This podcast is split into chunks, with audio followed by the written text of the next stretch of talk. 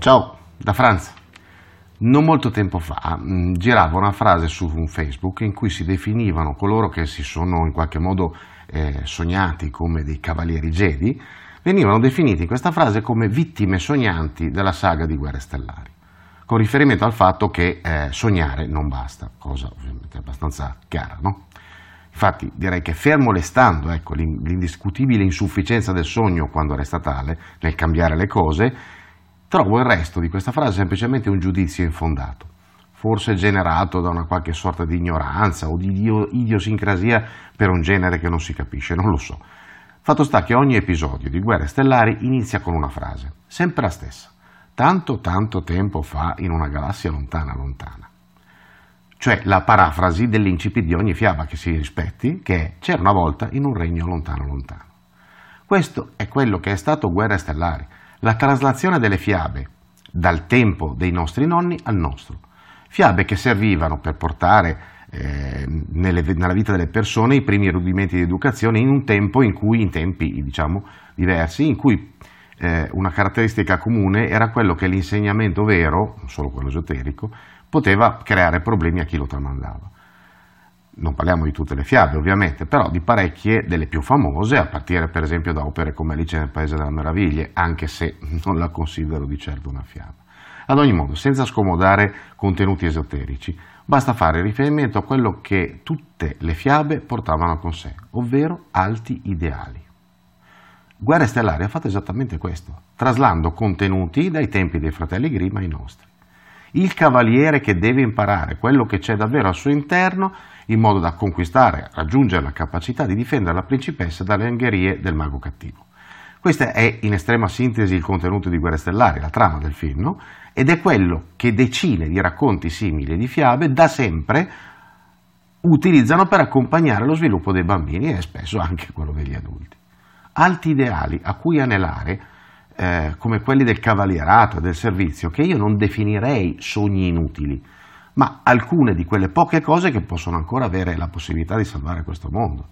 Certo che finché restano sogni, restano anche inutili, però ricordo che il sogno altro non è che la base emotiva, ovvero l'ottava bassa del desiderio. Senza il, il sogno di qualcosa di più elevato, nella materia quantomeno non esisterebbe neppure il desiderio, perché non si saprebbe che cosa desiderare. È a questo che servono film come Guerre Stellari, a dare alle persone una possibilità in più, una, di aspirare a un mondo più bello. E se tantissimi, veramente tanti, sono fermati al sogno, lo posso anche capire, qualcuno invece ha generato il desiderio. E in mezzo a questi qualcuno, alcuni hanno trovato anche l'ispirazione per migliorare se stessi, no? in una visione magari non perfettamente evoluta, per l'amor di Dio, ma senz'altro indirizzata al servizio del prossimo. Vi è un errore che ho commesso anch'io in passato, lo ammetto, molto comune in questi tempi, che va di pari passo con il giudizio superficiale, cioè quello di continuare a insistere con le persone sul fatto che non ci sono, non esistono, non sono presenti e poi fermarsi lì. È chiaro che la presenza non è un bene comune oggi come allora, come mai, come probabilmente in futuro, ma dovrebbe essere altrettanto chiaro che è perfettamente inutile continuare a insistere su ciò che le persone non sono, senza dare anche una vera, una vera possibilità, non una frottola, di uscire da quella condizione, una, una possibilità pratica, reale. No? Certo, convincere tutti che sono nulla senza di noi o al nostro confronto può anche avere una sua sadica ragione, ragione egoica d'essere, ma qualcuno però mi spiega eh, qual è la vera utilità evolutiva di un giochetto di questo tipo. Perché invece di eh, menarla alle, alla gente non si cerca di alla, portare le persone alla sperimentazione di un unico, autentico, innegabile momento di reale presenza. Uno. Un solo istante, istante di permanenza nel qui e ora, vissuto pienamente, vale quanto milioni di dovete capire che non ci siete.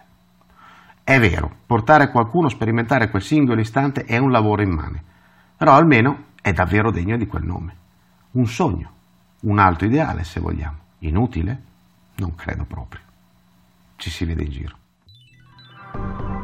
Benvenuti su Franz Blog, canale video e podcast. Trovate questo contenuto e tanti altri su franzblog.tv in versione scritta, video e audio.